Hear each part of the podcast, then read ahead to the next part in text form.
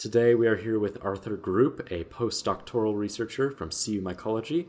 Recently, he was part of a study that looked into the Nosema fungal pathogen in native bees, and they found that there was a lot of missing knowledge about the topic. So, how did you get started researching the Nosema pathogen? And thank you for coming to talk with us today.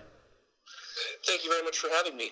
Um, so, I the way I got into interested in this is I just started my postdoc in Dr. Alisha Quandt's lab um, in the Department of Ecology and Evolutionary Biology last September.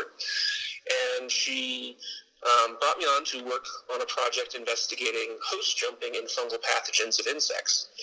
And while we were trying to get that project up and going, she had the idea that, you know, we should write a mini review article on some, some story, uh, some some aspect of uh, fungal life, and she kind of turned the reins over to me, and I thought about it, and I had worked with bees back when I was an undergrad at Humboldt State University in California, and thought, hey, let's see what kind of fungal pathogens are going on with bees. And so, as we began to research and compile literature, it became uh, pretty obvious that while there was, while Nosema uh, species are a pretty big uh, deal, and um, there's hundreds of articles about them in commercial bees like uh, the honeybee or commercially reared bumblebees, there wasn't a lot that had been done in terms of looking at native bee populations. And this was interesting because the honeybee is one of 20,000 species of bees. And although it's the most recognized by people and it's used all around the world for you know, not only production of honey and other products like that, but it's also important for agriculture. Well, native bees also play an incredibly important role in agriculture, and they're often overlooked. And so we wanted to look at that kind of aspect as well as what would happen um, to native ecosystems, right? Because you go out into the woods, up in the mountains, you know, outside of Boulder, and once you get up to a certain point, you don't really see honeybees anymore. And so those flowers and stuff are reliant on native bees for pollination. So that's kind of how we got going and came about with this idea to do this review. All right. And um, so, as for the effects of this pathogen, uh, it can cause kind of um, reproductive issues with bees, uh, as well as just sickening bees, correct? Yeah, so what they've shown, um, what they've been able to find in terms when they're looking at infections in honeybees is um, the bees ingest the spore, the spore gets to their gut, it, germ- um, it germinates, and it basically has a like harpoon-like mechanism where it basically injects all of its uh, cellular contents into the host cell, where it begins to reproduce and replicate, um, and eventually rupturing the host cell, and then that just kind of keeps ramping up the infection, causing the bees to have kind of diarrhea and some behavioral issues. Um, and so we're not really sure what that's doing in terms of what it's doing in native bees. So that's kind of something that we talk about in the article at the end. That it's you know it would be really great for people to start looking at the effects of these pathogens, um, and if it does have any kind of fitness um, consequences for native bees. You mentioned behavioral um, impacts as well. Could you tell us a little more about those? What what kind of behavioral impacts are there? Sure. So normally, when uh, honeybee is in the hive, right? She's in the hive. She's um, she leaves the hive to go on a foraging flight, right? So that's when she's out there collecting nectar and pollen. She goes, you know, goes to all her flowers, comes back, deposits it, um, and that's essential for maintaining the hive. Well, bees that are heavily infected with nosema, they exhibit, um, they're kind of more lethargic. They don't forage as far, and they're um, not as um, efficient at those sort of things. So, where a normal honeybee, let's say, will go, you know, several hundred yards to go foraging, and infected no, uh, bee with nosema would only maybe go 30, 50. Um, so that's a big problem when you have a colony that's you know eighty thousand bees and half of them are sick. You know. So you so you would see a lot less pollination and kind of that um, impact on the ecosystem. Yes, yes. So that's where it's kind of a problem, and you know, if you're, and also if you're a, a, a honeybee keeper and you're trying to produce uh, honey for you know part of your business, well, you're going to be getting a lot less honey because of this. Um, and you and it's one of four um, different effects, uh, the pathogens that are that cause a lot of colony collapse. Um, so, what does that colony collapse look like? So, colony collapse is basically, um, well, like you said, there's there's four things that are thought to cause it, and there's no real in one individual um, pathogen or situation that causes it, but it's basically when the colony can no longer support itself and the bees uh, basically become really sick and just die off um, prematurely. And so, as people have said, this is a big problem for commercial beekeepers and stuff like that, as well as the, the consequences to agriculture and native ecosystem pollination. All right. So, with the lack of knowledge that was found, so at what point did you kind of start to realize that there was this kind of lack of knowledge about the impact on native bees? Um, at what point did you start to kind of realize that that knowledge wasn't there? So, with the review article, um, what I was doing is I was just trying to pull down as many articles as I could, and you know, we were like, well, where is it in the world? So we, I started looking all, at papers where they documented it all across the world and commercial bees, and once once we got it together and um, then we started going and saying, well, you know, what about native bees? And so I started looking at those articles. And um, at the end, by the time we finished the paper, we had um, something like, oh, oh, I can't find it, but basically there was like, there out of the, I don't know, 60 or so articles that we were looking at, um, 60 of the articles were focused on honeybees and commercial bees in the presence of Nosema, and there was only 15 that had actually gone and documented Nosema infections in native bees, and that was really kind of an aha moment for us. Um, so that was where we decided, like, wow, this really is an issue, and this would be really great for people to um, kind of further investigate this and look at it. Do you feel there's any reason why native honeybees haven't been looked at as much as commercial bees or European honeybees? Is there um, anything you can think of that might explain why they haven't been researched as in depth? Um, I think it comes down to a matter of economic importance, honestly, and it's you know it's it's understandable. Um, you know, given how important honey honeybees and other commercial bees are to agriculture and people's livelihoods, it makes sense that hey, this is there's a problem with this. We need to figure this out. Where is it? Um, and then you know, just as kind of a second secondary thought, people are people were like, well, okay, well, what about native bees? So it, it does make sense um, that there is has been this bias in terms of looking for nosema in bees and focusing mostly on those of uh, economic importance. So, with that, what kind of an impact do you think that these native bees, uh, the nosema in these native bees, would have on humans or, say, human economy? Um, do you feel like because they're not as commercially um, kind of as commercially important as you said, do you feel like there could still be a large impact on humans? I think so, definitely, um, because of the fact, well, um, they're not necessarily, they're not, these native bees are not reared, uh, we don't get honey from them, there's not necessarily that direct human uh, economic uh, gain from them. But the truth is that um, native bees make a huge contribution to agricultural pollination. Uh, for instance, there's um, watermelons, for instance, are 90% of your watermelons are pollinated by a single species of native bee. Um, and so that's a huge impact if this native bee is, uh, has the same sort of detrimental effects from the nosema pathogen and populations are wiped out, your, your watermelon pollination rate and production is going to drop because of that.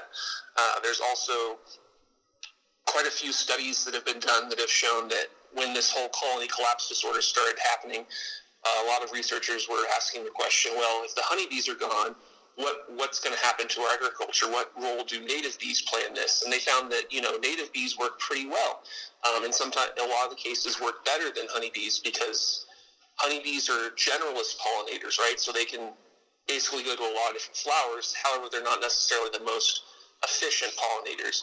If you look at things like tomatoes, for instance, honeybees are not effective at all, and they uh, tomato pollination requires bumblebees, big burly bumblebees, and so there is a, a, a, a significant downside uh, to agriculture if native bees are missing or they're impaired by, you know, habitat loss or uh, pathogens such as nosema. And I believe it was in the CU Boulder Today article that it was mentioned that uh, some of these bees are also the only ones who are able to pollinate certain flowers, um, like such as with their weight. Um, it only allows these flowers to open up. So you, so without them, there might also be kind of a loss of like certain kinds of plant life. Correct? Yes, exactly, and that's one of the, the things we mentioned in the article is that you know you have certain pollinate certain native bees and certain uh, native plants, and they have a one-to-one relationship where they the bee only visits those plants, and those plants are only able to be pollinated by those bees. And so, if that bee disappears, well, then you know that's real real danger for the plant, and that has you know consequences for other things that may rely on the plant. So. Um, it's a very complicated relationship, and it can really um, go. Uh, I'm sorry. Uh, it can turn bad really quickly for those things in terms of uh, native plant ecosystems, and it also has impacts for restoration and conservation. So these native bees are really, really important in, out in nature and in agriculture. Now, I know I had mentioned, I had asked a little while ago about how these the disappearance of these bees or the impact that these bees have might affect humans, but kind of um, on the other side of things, is there any way in which humans um, have been impacting uh, these bees with the with nosema in mind, um, such as with commercial hives? Are there any ways in which we've been impacting this issue? Oh, certainly. Um, we would not be having this conversation if it wasn't for humans moving uh, this nosema pathogen around. So the real problematic strain is this Nosema ceranae that was native to Southeast Asia and was um, associated with the, the Asian honeybee. Um, and they had that strain of it, and the European honeybee in Western Europe and the rest of the world had this other strain, Nosema apis. Well, back in the 90s, um, there was somehow an introduction event from Southeast Asia of Nosema ceranae to the European honeybees in Europe. And from there, it just spread like wildfire. So from there, it spread all across Europe. And then from there, it spread across, you know, to all continents except for Antarctica because of the fact that you know, if I'm a beekeeper and I want to order a new brood or a queen and I order it from someone, you know, in a country that has nosema, well, if I get, if there's no screening or controls for this, I, I can get a nosema infected queen and then when that colony begins to reproduce and stuff like that, and the workers go out and forage, they defecate, the infected workers go and forage, they defecated a flower, they're releasing the spores on the flower that's then any other bee species, native or commercial, that goes and visits that flower and collects nectar can ingest those spores and become infected. And it's just this really cascading effect uh, called pathogen spillover. And so it's definitely due to humans in terms of spreading this uh, pathogen to bees and then transporting them across the world. All right. Um, and as you said earlier, there's the issue of agriculture being impacted. For example, you brought up watermelons being impacted by um, native bees. So, would you say that there's been kind of like a global gross effect of nosema across the world, and what would that look like? Uh, like, what do you mean in terms of the gross effect?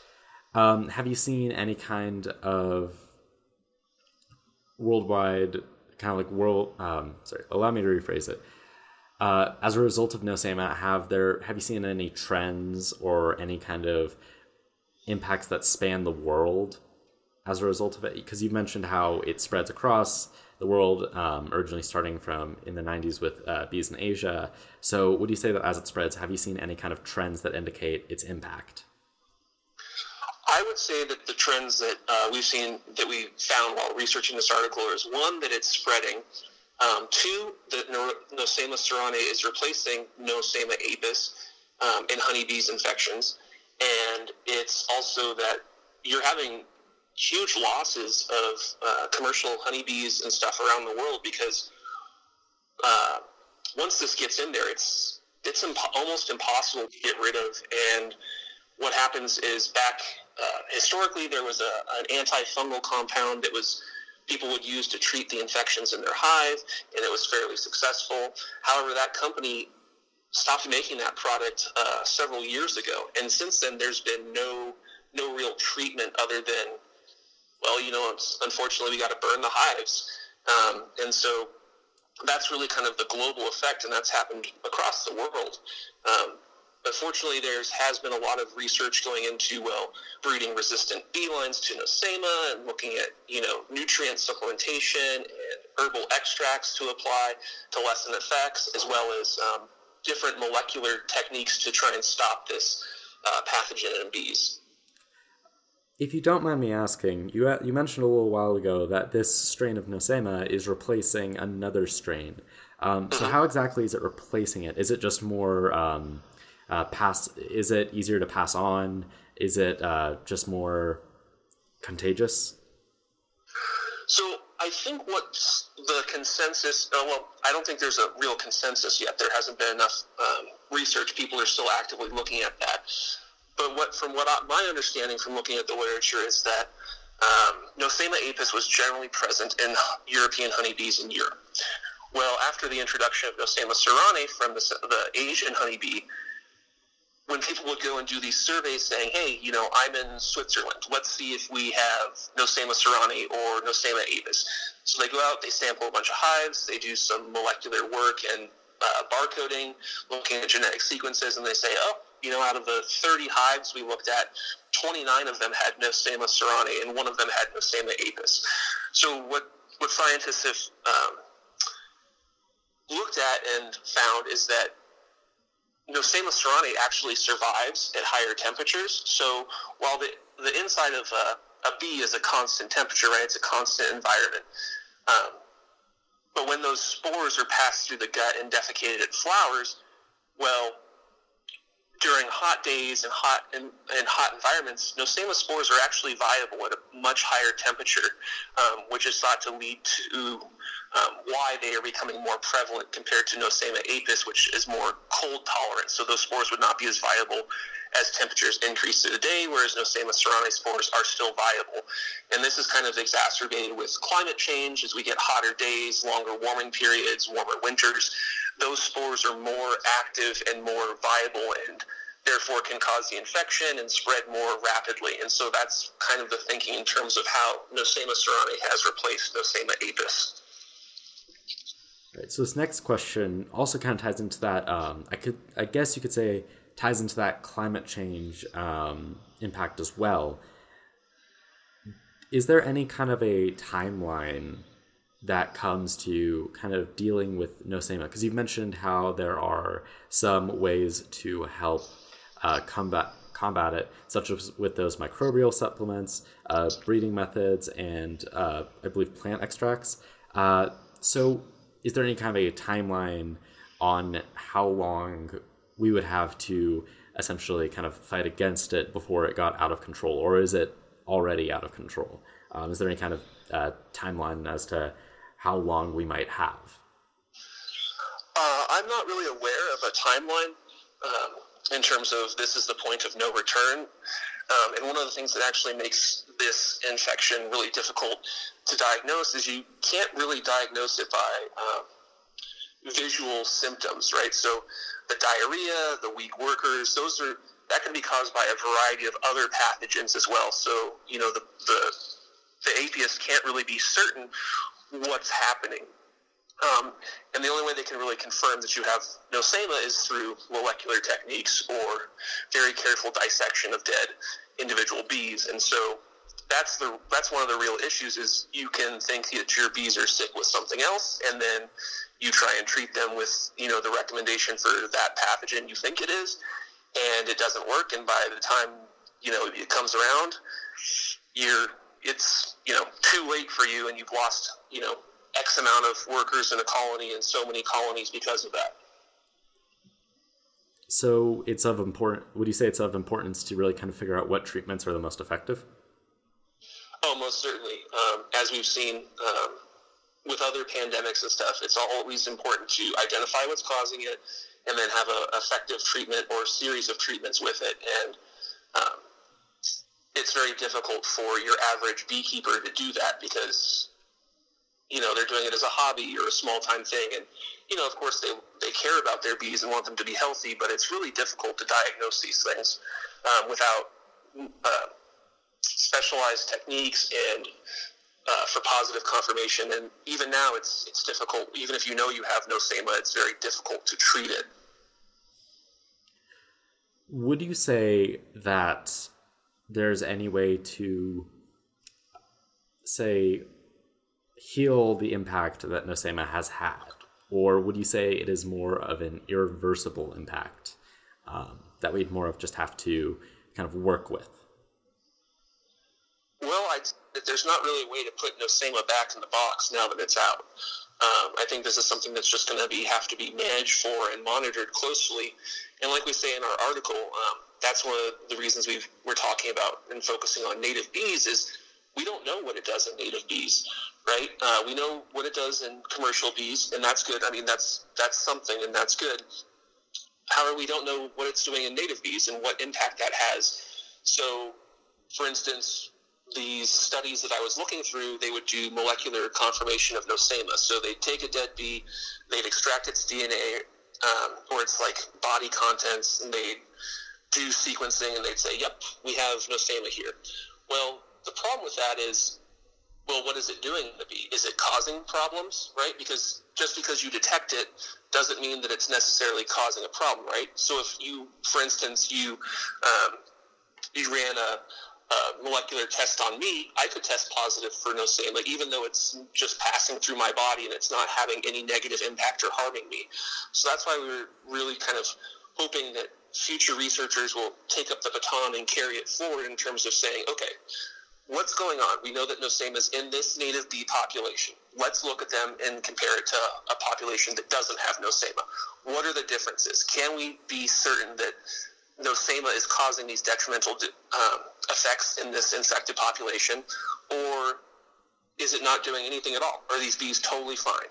So that's kind of where it's um, it's the unknown and where uh, further research definitely needs to be done in you know our opinion to try and answer those questions in terms of long-term monitoring and understanding and projecting out uh, the spread and uh, consequences of this pathogen.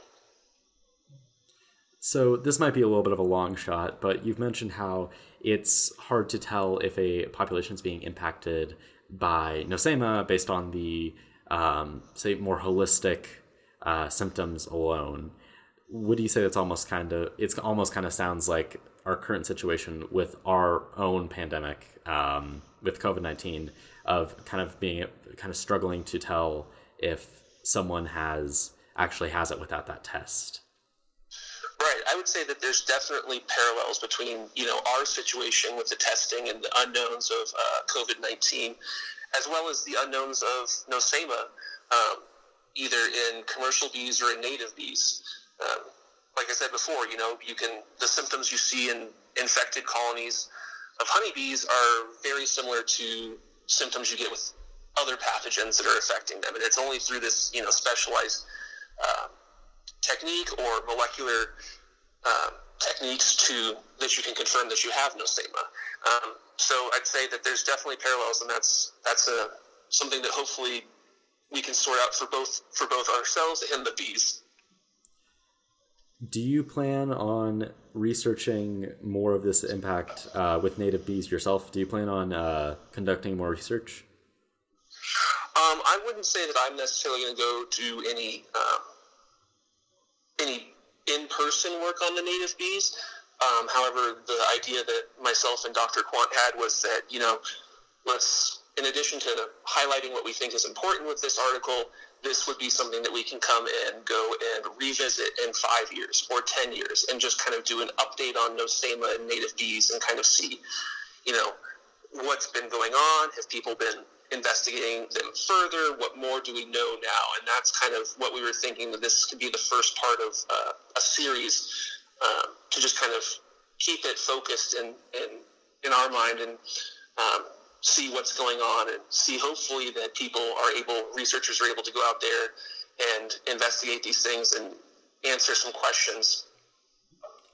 Uh, you mentioned not being able to go to any in-person work. Have, has your work been impacted um, with your research uh, in person? Of course, it's been impacted by COVID. I take it.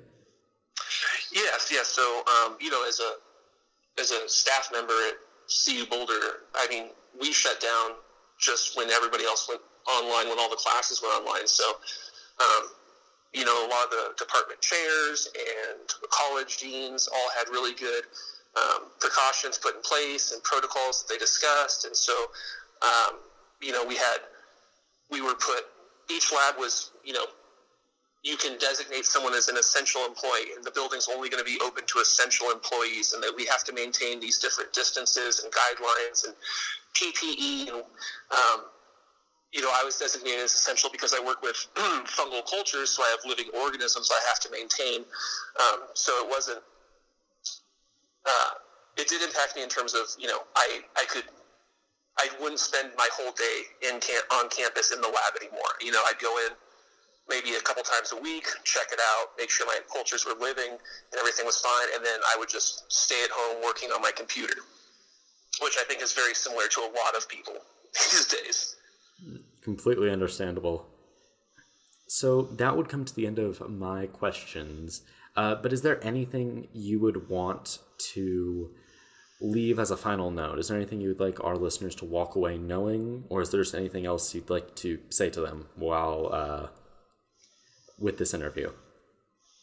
Well, I'd, um, I'd like to give a plug for native bees out there. Obviously, um, there's a lot of really good resources online for advice on how you can help encourage native bees to not only nest in your um, your garden, but also special kinds of plants to, that you can plant that are both beautiful to our eye, but also beneficial to the native bees.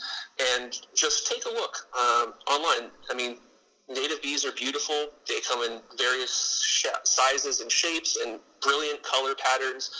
And so next time you're just hanging out, relaxing, taking a break from the computer, take a look at a flower and watch it and just kind of see the different uh, organisms that come to pollinate it. And hopefully you'll gain an appreciation for these um, often overlooked but critically important uh, bee species. And where would they be able to find some of those resources? Is there a website? Is there anywhere that they would want to go first? Yeah, so um, the Xerces, X E R C E S Society, is a society about um, insects and bees. Um, they they have a lot of good resources, and um, fortunately, we live in the age of Google, and it's you know you can find some great resources just by googling you know native plants that help native bees, and you know you go to the images and you can see a bunch of beautiful bees. Um, there's also Facebook groups that are involved, uh, Native Bees of North America. Um, and everyone's very help, uh, very friendly in terms of you take a picture of a bee, you post it, and you tell them where you are, and people are very usually pretty good about being, "Oh, this is that species." So, yeah. Arthur, thank you for coming to talk with us today. Thank you very much, John. It's been a pleasure, and stay safe. You as well.